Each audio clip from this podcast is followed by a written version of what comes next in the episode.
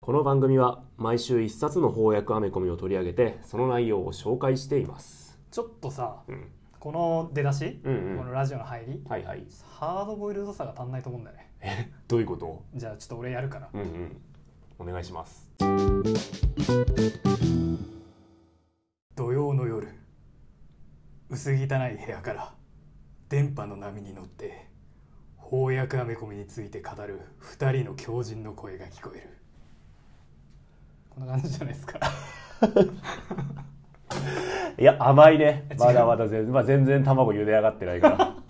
ふにゃふにゃですまだ。本当？じゃあちょっとやってもらっていい？オッケー俺に任せてください。僕がまだ年若く心に傷を負いやすかった頃父親が一つ忠告を与えてくれたその言葉について僕は断るごとに考えを巡らせてきた。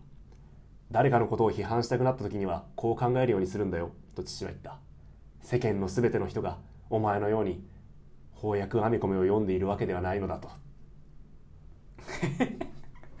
これそれ即興で出てきたの今。これねうん。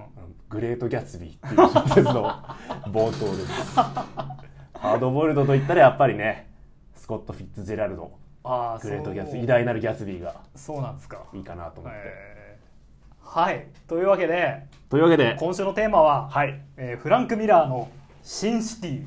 もうまさにハードボイルドといえばという感じ」のそうですね。めちゃくちゃ硬いゆで卵でしたね。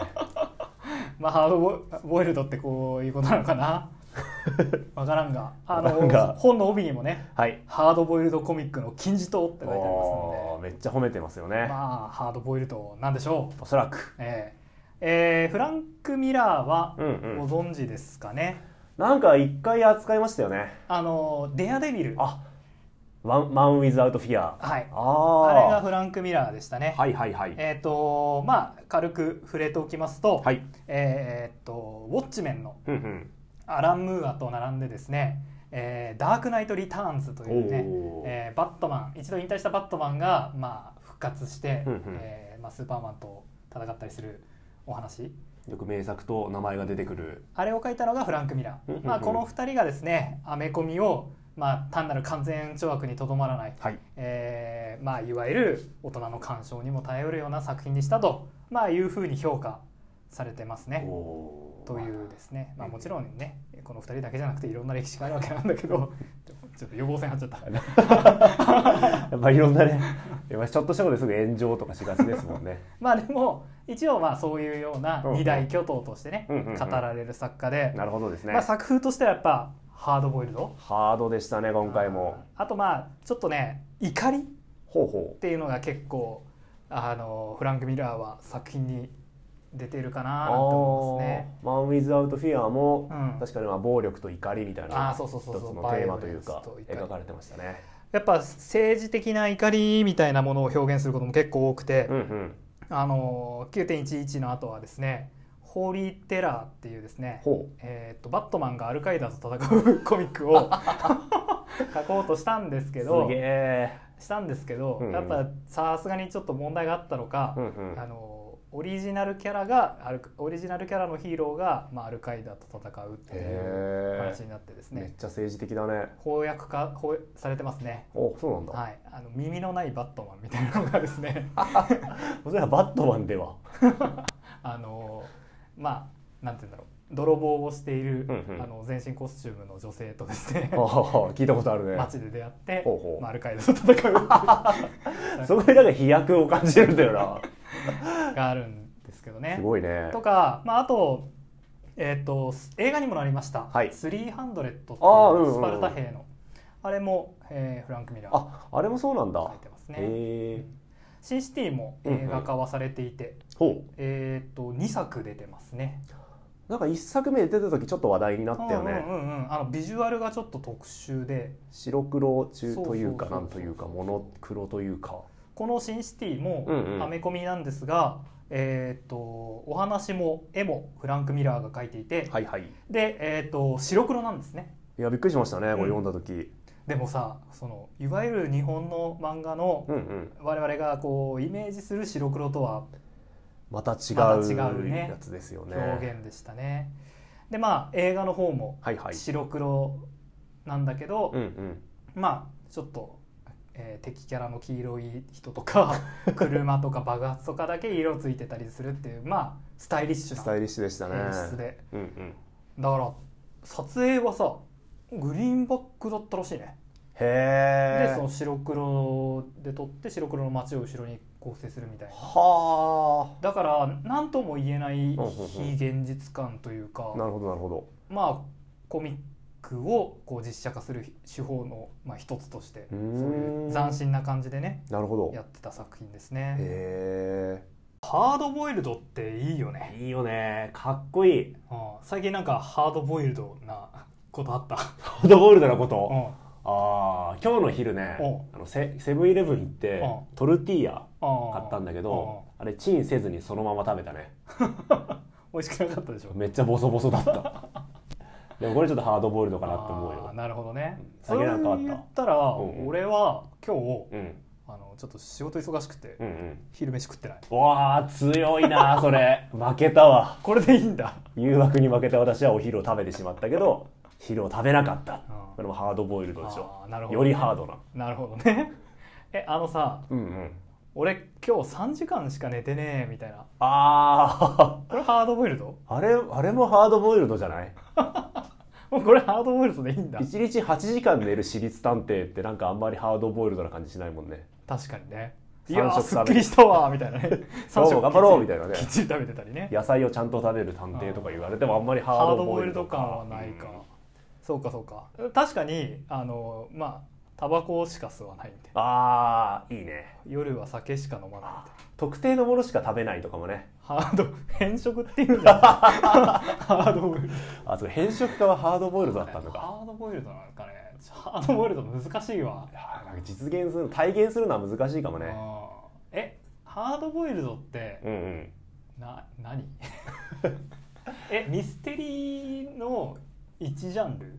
ミステリーの歴史の中で位置づけられることは多いよね。よよくそのまあ従来の探偵がこう謎解きとかを中心にやってて、はいはい。まあ、めっちゃ頭が良くて、はいはい。でもう謎解きをゲームのように華麗に解いていくっていう名探偵に対してうん。もっとこの泥臭いというか、はいはい。まあ、人間の内面とか、うん。その悩みとかそういうのを主主眼にしたミステリーをハードボイルドって呼んだり、はするよね。あなるほど。まあ行動派なイメージは確かにあるね。そうそうそう。あとまあ多分文学史的には、なんか文体の一種みたいな感じで言われる方もするよね。あそうなんだ。すごく客観的で簡潔な文章を、うん。まあ、積み重ねていくアメリカ文学の一ジャンル。志賀直哉じゃん。あ志賀直哉の 違う。ハードボイルド。志賀直哉はハードボイルド小説だな。あのなんだっけ。老人と海がハードボイルドあれはヘミングウェイだっけ？あれもそうだよね。ヘミングウェイもハードボイルド作家で言われるよね。うんなんか国語の資料集に書いてあった気がするわ。さっきちょっと私が話したうん引用した「グレート・ギャツビー」偉大なるギャツビーも、えっとまあ、フィッツジェラルドっていう作家が書いたんだけど、まあ、あれが、まあ、最初期のハードボイルドの一種だなんては言われるよね、そうなんだ。まあ、客観的でこう簡潔な文体でどんどん次々と文章を書いていくみたいなまあ確かにあのこうなんつうんだ、えーレトリックをこう駆使して長々っていう感じじゃないね、やっぱ短め短めにあー確かに。いく感じはあるよね。おしゃべりのやつはあんまりハードボイルドな感じしないよね。あー確かにね。じゃあハードボイルドラジオはもう両立しないん？ハードボイルドになりたいって言ってる我々はもうすでにハードボイルドにはなれないのかもしれない。でもさ今回の作品もそうなんだけどさモノローグめっちゃ多いよね、めっちゃ多い。ずっと、まあ、なんすごく内省的だよね、うん。内向的というか、うんずっと一人で。あこいつでも多分全然喋らない無口なタイプなんだと思うんだけど、うんうん。ああの一なんつうの信頼語というか一人称語りがすごいあるよね、夏目漱石の坊ちゃんなんかもうん。ハードボイルドなのかこの話前もしたな。この時間を繰り返してるわね。内面の語りがどうこうみたいな話また前もしたよね。確かに。いその時も坊ちゃんの話した。や坊ちゃんはアメコミの一ジャンルだったのかもしれない なるほどね。なるほど。あとは暴力とかねうん。死とか、そういう重めのテーマを扱うっていうのも、まあ、ハードボイルドの特徴かもしれなくて。やっぱその1920年代にアメリカで、うん。ヘミングウェイとうんか、うん。えっと、フィッツジェラルドとか、えっとなんだあとダジール・ハメットだっけな？マルタの鷹とか書いてああマルタの鷹あはれ確かる1920年代後半かなんかだったんだけど、やっぱその第一次世界大戦があって、うん。まあ、ヘミングウェイなんかも確か戦地に行ってるんじゃなかったかな、でまあ、そこでそのなんていうか戦場の残酷さ、惨状みたいなものを知ってそのいわゆる理想とか自由とか、う平和とか、うん。そういうのを、まあ、なんか絶望してしまっては現実の空虚さ死暴力不条理。あとそういったものをテーマにした作品を書いていくっていうのも一つの特徴ハードボイルドっぽさかもしれない。はあ。なるほどね。っていうか1920年代に誕生したんだハードボイルドってまあ。そうだね。な第一次世界大戦あ、後うん、によ誕生したってよく言われるよね、じゃあ間もなく100周年ってことですね。ああ確かに。ハードボイルド。ハードボイルド100周年だわ。100周年。ちょうどよかったね。何がちょうどいいか分かんないけど。まああとさ思ったんだけどうんうん。やっぱこうパンクっていうかさ反体制っていうかさあの今回もよくテーマになってたけどさ娼婦とかさ。ああそうね。そういうちょっとう裏っぽい感じ、うんうんうん。とかもあるよね。あー確かに。まあその1920年代っていう意味で言うと、うん。やっぱその戦後で戦後の解放感とかをきっかけに、うん。そのいわゆる伝統的なものをどんどん、まあ、壊していこう新しくしていこうっていう機運が高まった時期でもなるほど。ある。その例えばタバコ吸ったり女酒を飲む女性が増えたりとか。そういうのも、まあ、うん。1920年代だよね。なるほどね。ううん。あとこうなんつうか身近なものとか女とかのためにうんうん。こう命を張るっていうか。そうね。自分のルールみたいなものを大事にして。そう自分のルール大事にするみたいなね。あるあるある。それハードボイルドかもね。ハードボイルドかもしれない？言われてみると。なるほどね。老人と海とかそんな感じじゃない？ああまさに。自分のルールまさにまさに。大事にして生きてるよね。なるほどね。ってことは、まあ、あんまり寝ないで偏った食事をして、えー頑固。頑固。うわー やばい。やばいやつだ。付き合いにくいっていう。友達にいてほしくないな。なるほどね。あの「仮面ライダーダブル」っていうあの仮面ライダーと探偵をこう掛け合わせた美味しいとこ取り。作品があるんですけどうんうん。あの主人公がですねぼこう帽子かぶって、うんうん。なんかこうかっこよく決めたいんですけど、うんうん。いまいちこう決め決まり決めきれない。はあはあはあはあはそう3枚目っぽい感じのキャラなんだけど、あうんうん。作中ではハーフボイルドってすごい言われてハーフボイルド、うん。へえ。たハードボイルドになりきれない、はあなるほどうん。ねうまいこと言うね。確かに。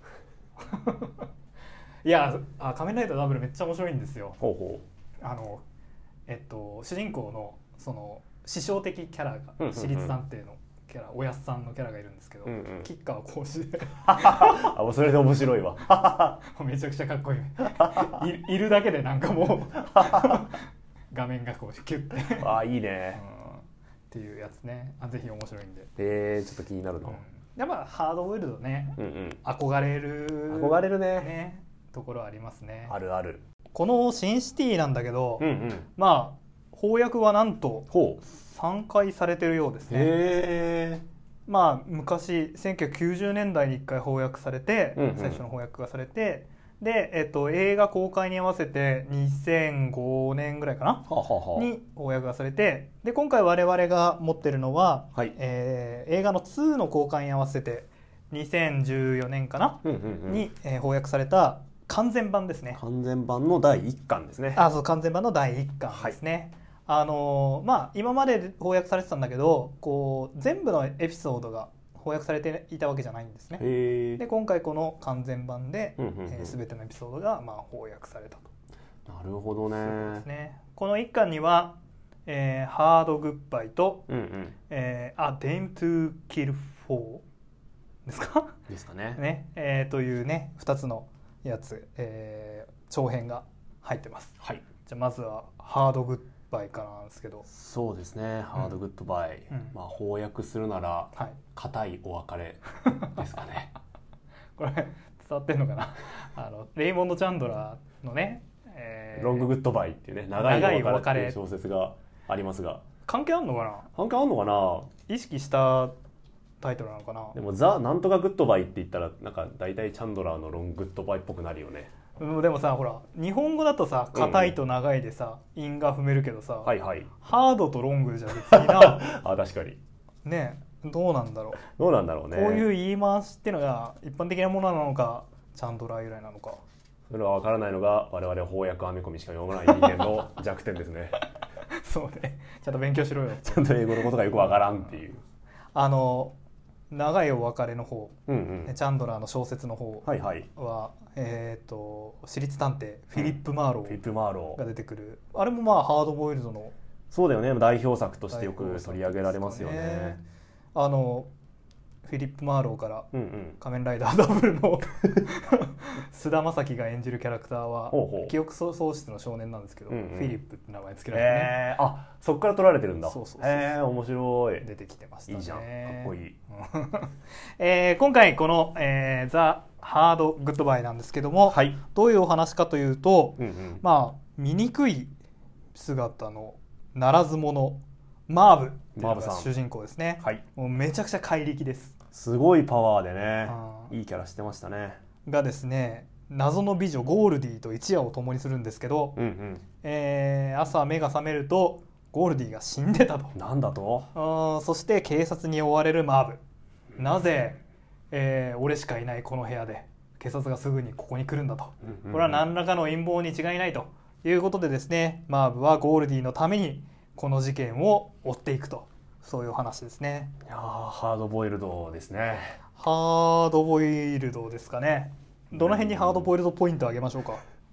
やっぱり、まあ、不安定な生活してるっていうのも一つありますよね。あーならず者ね。ならず者職業ならず者、あーいいじゃねないですか。はいはいはい。あとはまあ一夜を共にしただけで深い関係ではない人のために、うん。まあ、命を懸けて戦うっていうのもハードボイルド感ありますよね。なるほどね10年飼ってた飼い犬殺されたから復讐しますっていうとまたちょっと違った感じが。えあれそれはジョン・ウィックはハードあれボあれでなんイルドじゃないかハードボイルドな気がしてきたな。いやハードボイルドですよ。だってい飼い犬の命って、うんうん。その殺人あの殺し屋組織とこうなんつうのため張るほどの価値かどうかって言われると微妙なとこじゃないですか、うんうんうん。ああそうかそうかそうか。だから得られるメリットとうん、そうそうそうそうデメリットというかその不利益を比較した時にうん。明らかに不利益の方が大きいはずなのにそこに戦いを挑む。そうそうそうあそうさっきほら自分のルールを曲げないみたいなのあったじゃん、はいはいはい。だからその自分のルールが世間的な尺度よりも上なのはハードボイルドなんじゃない？ああなるほど。わかりやすい。おおんかだんだんハードボイルド見えてきました。めてきた気がするねハードボイルド。これこれちょっと話していくうちに我々もだんだんハードボイルドに なれるかもしれない。乗れるかもしれないですねでこのマーブっていうのが、うんうん。まあ、醜い容姿っていうや醜い容姿なのかな。ちょっとハルクみたいな。そうですね。その顔のデザインといいますか、うん。変身した後のあのハルクの顔が大体皆さんのイメージしていただけるといいのかな。いいのかな？うん、映画版ではミッキー・ロークが演じてましたね。ボへクサーの、えうんうんううん。んまあまあななのでマーブは、まあ、今までその女性関係がまあなかった？あんまり女性と、まあ、仲良くできなれなかったっていう話が出てきましたね、の割に彼を助けてくれる女の人 ぴょこぴょこ出てくるんですけどね、多くの女性に助けてもらえるっていうのもうん。ね、ハードボイルド、なのかな。うん、でマーブは、まあ、だからその醜い容姿のせいで、うんうん、えー、と娼婦を買うこともままならなかったみたいなそうですね。お金を払っても、うん。そういう関係にはなれなかったなんてことをね、そんな中ゴールディは、まあ、自分と寝てくれたというかうんうんうん。優しくしてくれたということで、まあ、彼女のためにね戦っていくわけなんですが。いい話だな。いい話かな？いい話か。いやあ俺ハードボイルドじゃないのかも、えどういうこと？ああそういうこと？これ物がこういう物語にグッと来ない？うん、いやうーんうん難しいところなんだけど いや結構なんつうかあのマーブがこうゴールディに入れ込む様が、うんうん。こう病的だなというか、ああそうね。うん、本当にだってあ、まあ、この後ねお話が進んでいくと、うんうん。敵が意外と巨大だったことがはいはいはい。判明していくんですよね。うんうん。ん？でもまあ突き進むじゃないですか。はいはいはいもうたった一夜共にしただけなのになぁなんて思ったりして。あー確かにこのこだわりの強さ、うん。自分のルールに共感しにくいところがあったと、うん、そうね。ああなるほどね。あでもそう考えるとあれだね、うんうん。ハードボイルドってさその自分の価値を貫くわけだからさ、うんうん。共感しにくいキャラなのもしかして。そのルールがどの程度あるあるなのかっていうところはあるかもしれないよね。共感できるかっていうとなるほころでどなるほど。そうかそうか難しいな。難しいですね、うんまあ、マーブ自身もまあちょっと精神的に病んでるところがあるみたいな話で薬をね常用していて、まあ、アルコールにも多少依存気味なところもありつつですよね。なるほどね。結構70年代とうかん。80年代ぐらいにかけてのいわゆるハードボイルド小説みたいなジャンルだと、うん。まあ、そういう、まあ、なんかアルコールとか、うん。えーとまあ、マリファナとか、うんうん。あとまあガンとかそういうものでノイローゼ気味になったりとか、はいはい。そういうまあちょっと闇を抱える系のハードボイルド主人公も増えていたらしい、ほうなるほどね、ものの本によると。あるんだそういう解説をしている。そっか。まあこの本も90年代に出された、うん。90年代前半か、うん。に出されたまあ漫画ということを考えると、うんうん。まあ、そういう70年代80年代的な、うん。まあ、いわゆる男らしさ。はい。よりも、そのアルコール依存ガンノイローゼマリファナ常用みたいなある種の弱さを抱えた主人公アンチヒーローみたいなところはあるのかもしれないですね。確かにね。このマーブあのめっぽう腕っぷしがうんうん。強い、めっぽう腕っぷしが強いってすごいなんか 仰々しい言い方しちゃったけど。めっぽう腕っぷしが強いんですよね、うんうん。なんだけど確かにそのメンタルな面で言うと結構なんつうんだろう怖がったりとかそうだね。するところがあったりする、ね、不安定な面が多めですよね。不安定な面がマーブが、うんうん。まあ、事件を追った結果、はい。えー黒幕が分かりました、ほうほうえーゴールディを殺したのははい。ケビンというですねケビン。なんて言うんだろう。すごい冴えない。そうね、まあ、パッとするデザインではないですよね。眼鏡のひょろっとした農場に住んでてうんうん。えー喋らないキャラですね。無口なキャラで。口なキャラで。でこいつがなんとまあ人をね食ってる。っていうやべえやつなんですけど。はい。農場でねコヨーテ犬？ん？なんか犬？犬っぽいこと言ってますね。でけえ犬みたいなでけえ犬を飼って。で人間を食ってるっていう。やばいやつ。こいつが犯人だったと。はい。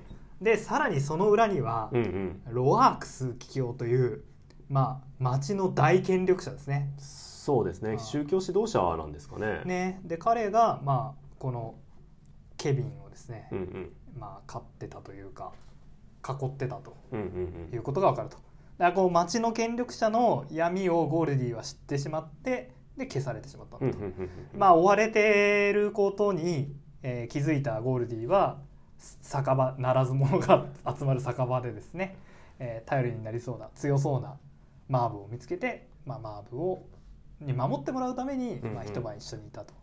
そういうことだったようですね。これがまあ結局殺されてしまったとういうことですかね。はいこれケビンいいキャラしてますよね。いやーケビンねいいキャラしてますね。不気味なキャラクターですね。一言も喋らずにあまあただマーブとの戦いではめちゃくちゃ強い。そう。なんかなんつうんだろう。もう本当に普通の郵便局とかで働いてそうな そうだね。見た目してるんだけど、うんうん。えー素早い。素早い。爪を使ってなんかこう人を追い詰めていくという。そうだね。爪を武器に戦うキャラですね。追い詰めていく。爪だけに。なんてこったい。しょうもねえこと言ってしまった。というキャラですね。まあ彼は彼でハードボイルドなんじゃないですか。まあ確かに自分のルールに従い多くは語らず。僕は語らずん。痛みにも耐えるシーンもはいはいありますしはいはい。はい。あまたちょっとハードボイルドが遠ざかってった。分かんなくなってきてしまったハードボイルドが。ですね。うーんまあでもとにかくマーブははい。もうこのなんつうんだ。相手がロアークス桔梗だと。うんうんうん。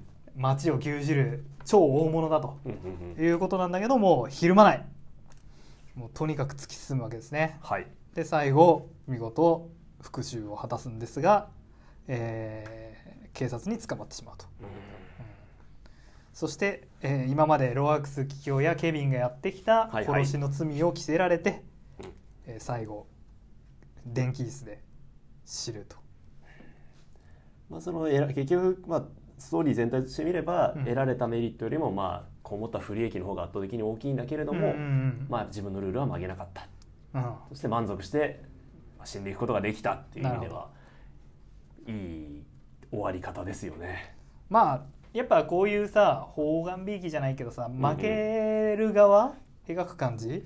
ああそうだね。ハードボイルド？敗北者の誇りみたいなのはやっぱり誇りを捨てない敗北者みたいなのは一つのハードボイルドさかもなるほど。しれないよね。老人と海もそうだったね。あーそうだね。最後頑張るけど魚釣るけど、うん。まあ、でも結局その全部食われちゃうってね。なるほど。だそういう結果じゃないんだぞと、うんうんうん。家庭にどれだけプライドをモテるかが誇りを持てるかが大っていうのがっていうことなんですかね。ハードボイルドなんですかね。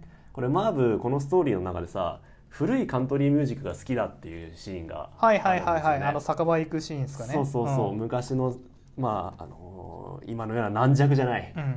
えー昔のよよ古き良きカントリーミュージックが聴けるからこの酒場はいいんだみたいなシーンがあるんですけど、うんうんうんこのカントリーミュージックっていう音楽ジャンルも、はいはい。ハードボイルドと同じ時代に生まれてるんですよね。お1920年代に1920年。そうほそう生まれた音楽ジャンルらしくて、そういう意味ではその古き良きカントリーミュージックそして古き良きハードボイルドはいうん。への、まあ、ある種の憧れみたいなものもなるほど。この作品の。生まれてるのかなと思いましたね。はいはいはいはい結局こう、まあ、薬物にある程度依存してたりアルコールに依存してたりっていうその80年代70年代的な、弱いアンチヒーローとしてうん。登場するマーブなんですが、うん。まあ、作品の途中で薬がなくなり、はいはいはい。まあアルコールも飲まなくなり、はいはいはい。まあそういった70年代80年代的な要素をだんだん削ぎ落としていって最後はも真のハードボイルドになっていくの？う古い1920年代のあ。敗北者の誇りあるいはあー難しいな。まあ男らしさみたいなもの。ね。男らしさっていう表現があんまりどうなのかと思わなくもないが。そうね。やっぱこう現代的な価値観でいうともう男らしさとかってななんつうんだろう。ちょっと言いにくいというかさもうそういう時代じゃないね。ろそんなに価値があるのかっていうところもできてしまうんですがあまあ、自分のルールにのっとって生きることができたっていうーはいはい感じですかね。はい。なるほどね。2作目に収録されているのは「はい。あ Dame to Kill For はい」というタイトルの作品ですね。はいはいはいあ Dame to Kill For ってどういう意味なんでしょうね。Google 翻訳にそのままぶち込んだら、うんうんあダムのための殺しって わかんね まあでもこのデイムっていうのが、え。うんうん。名誉ある女性を指す言葉みたいですねへえ。でもまあスラングとかかもしれないしねうんうん。わかんないですなかなかわかりにくいよね。えー今回の主人公は、まあ、いよいよ登場私立探偵、出ました、ね。私立探偵。えー冴えない私立探偵のドワイトが、はいはい。かつての恋人エヴァからまあ助けを求められる。うんうん。エヴァはもう別の男と結婚しているんですが、うん。そのパートナーから私は殺されてしまうと、はいはいはい。助けてほしい、はいはいはい、ね、ドワイトはかつてエヴァに裏切られたことがあったので、うん。まあ信頼できないうん。と思っていたんですが、うんうん。まあやはりかつて惚れた弱みもあったのかもしれないが、はあ。結局助けてあげるんですね。なるほど、でエヴァの館に忍び込んでうんうん。助けてあげようとする、うん、えーその時にエヴァのパートナーと揉み合いになって、まあ、結果的にそのパートナーを殺してしまう。はいはい。でも実はそのエヴァが助けを求めたのはうん。全て仕組まれた罠であって、なるほどエヴァは自分のパートナーをドワイトに殺させることによって、うん。その財産を全て自分のものにしてなんて嫌なやつだ。権力を手に入れるために、うん。まあ、ドワイトを利用していたんですね、でそれに対して、えーその上ドワイトは、まあ、半殺しの目に遭わされてしまう、うん。えーそこでドワイトは、まあ、エヴァへの復讐を計画するとなるほいったストーリーですね。どなるほど。まあこちらも、うん。まあ、いわゆる娼婦とか、はいはい。女性多くのまあ女性が登場する作品ではありますよね。出てきますね、うんうん。えーっと外相たちをも守る物言わぬ暗殺者美穂。いいよね。暗殺者キャラ。日系人なんですかね。あーなんで日日系人刃物というか、まあ、侍ソードですよね。持たされるのかっていうね。作品の最後までちゃんと生きてるか不安で不安で。途中で自殺するんじゃないかと不安になっちゃいましたね。あの DC コミックスにもうんうん。刀っていううん。まんま刀持ってる日系のキャラがいるんですけど喋んないですね、へえ。やっぱ日系人は無口キャラっていうことなんですかね。なんかあんのかな？そういうイメージが。そういうのが。何か原型みたいなのがあんのかもしれないですね。ああそうだよね。きっとこういうキャラクターもねなんかイメージの元になるものがあってうん。生まれてるはずだもんね、うんあのシンシティって全部で7つのエピソードがあるんですけれども、はいはい。まあ一応みんな同じ場所？同じシンシティを舞台にに描かれている。から、まあ、キャラクターがそうかぶってるんですよね。ね。ええー、 A Dame to Kill For にも、うん。 Hard Goodbye goodbye に、えっと登場したマーブが登場するんですよね、うん。そしてドワイトの相棒として一緒にエヴァの家を、まあうん襲撃に行ったりするってうんいうシーンがありますねあとまあ時系列も多少ずれてるのかな？そうですね。あのエピソード1だから Hard Goodbye が一番時系列は古いというわけではなくそうだね、まあ作品の中でいろいろ時系列が、まあこの中だと「あデイム・トゥ・キル4」が先に始まって、うん。途中で「ハードグッドバイ」が始まり、うん。で「 A Dame to Kill For」が先に終わるっていう感じですかね。ん？ Dame to Kill For が先に始まって先に始まって後に終わるんじゃないの？あれ？ハードグッドバイは最後マーブが死ぬところでああそっかそっかそっかそっか。まあ、ストーリー的には多少かぶってるっていう感じですかね。そうだからそうどちらの、ね、し作品にも同じキャラクターが登場したりどこかで見たシーンが出てきたりとかして、うんうんうんうん。まあ俺結構面白い演出だなって個人的にはうんうんうんうん。面白いあの思いましたね。なるほど。読んでて楽しい。あ意外な発見がみたいな、うんうんうん。そんなことを思いました、うんうんうん。えードワイトの復讐方法結構面白くてですね、はいはいえーもう自分の正体はバレてしまってるので、うん。顔を変えうん。整形し、うん。身分を偽り、うん。別人として館に潜入して、まあ、エヴァを倒そうとするうっていんうシーンがあるんですが、まあ、こういう変装みたいなのも面白くていいですよね。面白くていいハードボイル感ありないですか？ああそうなんだ。い自や分の身分を偽る。手段選ぶ。あ。自分を偽る、えあのもしかしてうんうん、コブラ。コブラ。宇宙海賊。あ宇宙海賊コブラはハードボイルドですか？あれハードボイルドじゃない。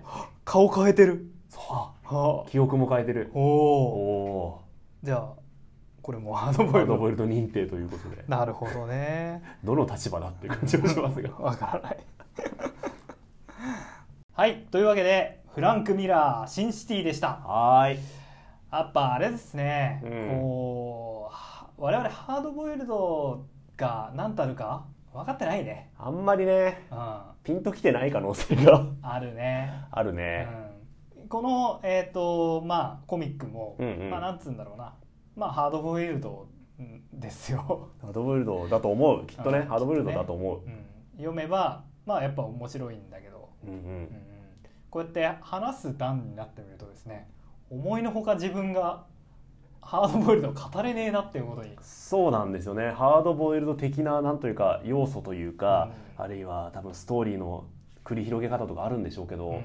あんまり知らんっていう。ねえ。なんかハードボイルドあるあるみたいなのポンポン出てくるかと思いましたけど、うんうん。全然でしたね。全然やっぱ勉強不足ですね。ねちょっともう少しハードボイルドをまあ学んでまだねあのシンシティは1巻2巻3巻4巻と。まだまだ先はありますもん最ね。先がありますから少し勉強しましょう。そうだね。ヒーローの出てくる編み込みばかりじゃなくてこういうのもね、そういうのもたまにはね。読んでいくのも一つの教養かもしれない、いいですね。うん、なんだろう。ブラックジャック手塚治虫の。はハードボイルド？あー、まあ自分のルールは曲げないなところはあるあるね。な、うん、あれは違うのか？なんかよくわかんなくなってきちゃったな ウォッチメンのロールシャッハのほらあの彼も信頼語多めというかさ、はいはいはいはい。じゃないですか。自分とよく会話してるイメージあるよね。あれはハードボイルド。ああまあ変色ではあったもんね。変色だったしあとほら己のルールは曲げない、確かに。風呂入んないしね。うん、そうそうそう。で最後ほら自分を貫き通して、うんうん、えーあのなんだっけドクターマンハンターに殺されちゃうはいはいはいはい。あハードボイルド？確かに、まあ、自分のルールを守る何かを犠牲にするっていう意味ではハードボイルドかもしれない、うん。いや出てこないですねハードボイルドが、ハードボイルドは難しい。うんということで、はい。えー俺の考えるハードボイルドを募集しましょうか。ハードボイルド感を感じる作品でもいいですし。ああれじゃない？やっぱささっきのブリトーじゃなくてトルティーヤの話じゃないけどさ、うんうん。あのおこれってハードボイルドですか、ああなるほど。日常のハードボイルドをね皆さん募集して。うん、もうこれあれですよね。あのスギちゃんと同じ。ワイルドだろうっていうのと同じかもしコれない。カ・コーラの蓋を捨ててやったぜ。ワイルドだろうと一緒のネタですけど。じゃあメールテーマハードボイルドで。ハードボイルドで。ぜひよろしくお願いいたします。よろしくお願いします。はい、番組へのご意見ご感想あれば、はい。ツイッターハッシュタグ翻訳雨あられをつけてツイートしていただくか、メールをいつでもお待ちしております。はい。メールアドレスはアメコミアメあられアットマーク Gmail.com はいアメコミアメあられアットマーク Gmail.com アメコミのコミは COMI ですはいツイッターはハードボイルドじゃない。ツイッターか。ツイッターで確かに1日時間に何個もツイートするようなのはハードボイルドじゃないかもしれない。でも信頼語だよ確かに。ハッシュタグとかハードボイルドじゃない？誰かに何かを届けよう伝えようとするっていうのはあんまりハードボイルド的じゃないのかもしれないね。なるほどなるほど。コミュニケーションを積極的に取る感じじゃないかそうだね。ハードボイルドは。変色でこだわりが強くてうん。人との会話が苦手。というと俺もハードボイルドな気がしてきたぞ。ハードボイルド度ハードボイルドですハードボイルとドはまだまだ。奥が深いね。深いですね。はい。というわけでまた次回。また次回。さようなら。さようなら。バイバイ。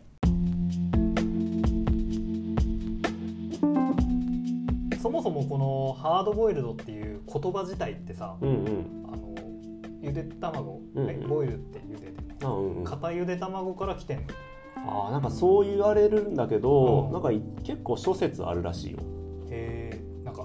諸説あるってさなんか全然ハードボイルドっぽくないね。確かに。